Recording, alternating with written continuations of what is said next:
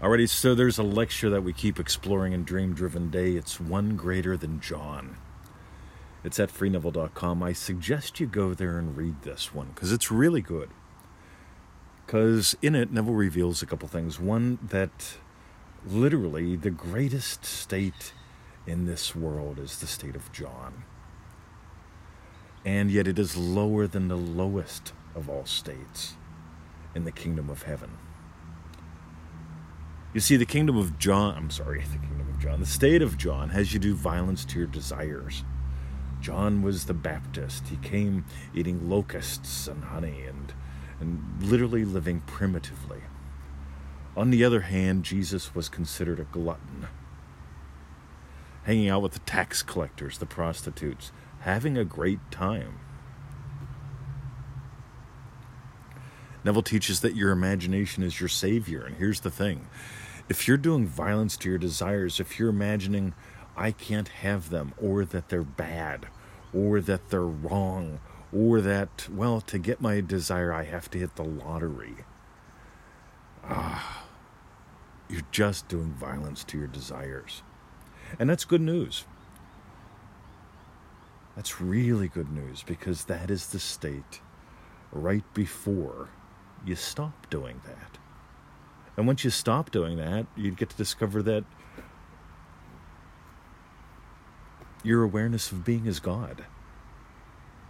You get to explore and experience who you are and how this works. I call it being God, having the adventure of a lifetime. And right now I'm sitting here with Emmett. Okay, I, I manifested up Emmett. You know, Victoria and I talked about being loving puppy parents a lot.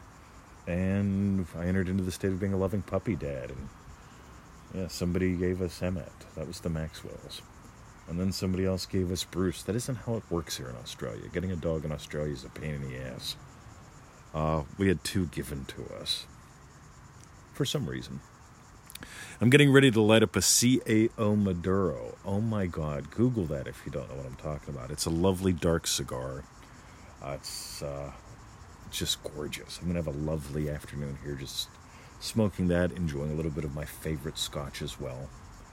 And here's the thing uh, back when I was a practical man, I, I let practical get in the way of desires like this because you see, this cigar, right? So I spent about ten dollars for it, and I had it shipped here from the U.S. like with along with like 19 others.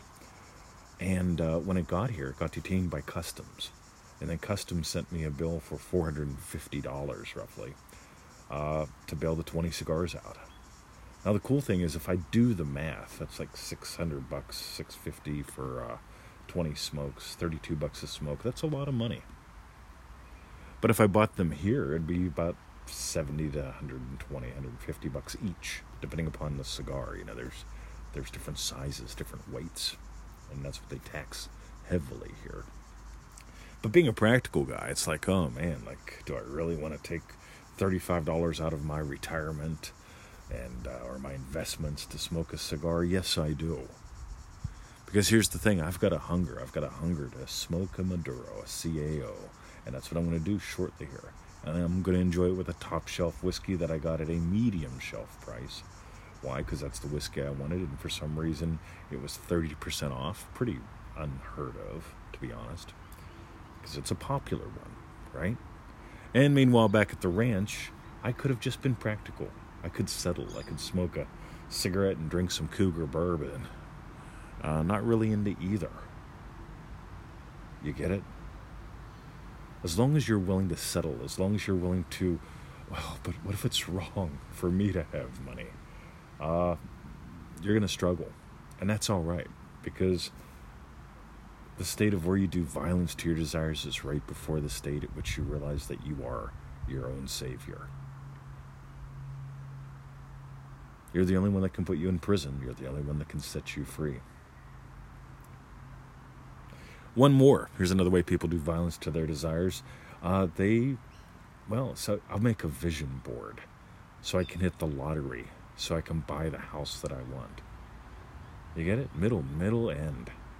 That's called violence to your desires. You honestly don't believe that you can fully feel it real and imagine up a lifestyle where you have the house of your dreams without having to imagine up the winning numbers, imagine up buying the ticket, imagine up winning the lottery, imagine up all that crap. You get it? That's violence. Don't do that. Surrender to the state of your wish fulfilled. So if you got some gold, I'm going to give you some specifics today. Go to feelitrealfun.com. We put up some new playlists. Check out the playlist there on uh, the Gates and the Alpha Action playlist. There's some really good stuff in there. Nobody's talking about it uh, except for us, and it's time. Right? This is just stuff that we've been exploring. That it's like, yeah, let's share it. Let's see what you guys do with it. If you got gold today, join us at manifestingmasterycourse.com. It's the 90 day adventure. Uh, like we said the other day on the show, give up a donut a day, a cheap donut. Right? It's 97 bucks. And, and you know, in marketing school, they teach you never say what you have is cheap. say it's affordable. Talk about the benefits. Well, if you read the success stories, you're going to see that there have been hundreds and hundreds and hundreds and hundreds of thousands of dollars of wins. People have actually manifested great relationships, health, traveling the world. Uh, but you won't until you do. And again, uh, one of the ways that you can really nail this and make this your lifestyle instead of just a problem solving thing or something interesting to do, uh, join us at manifestingmasterycourse.com. 90 day adventure, it'll rock your world. And. There he is. There he is. All right, I'm going to go. See ya.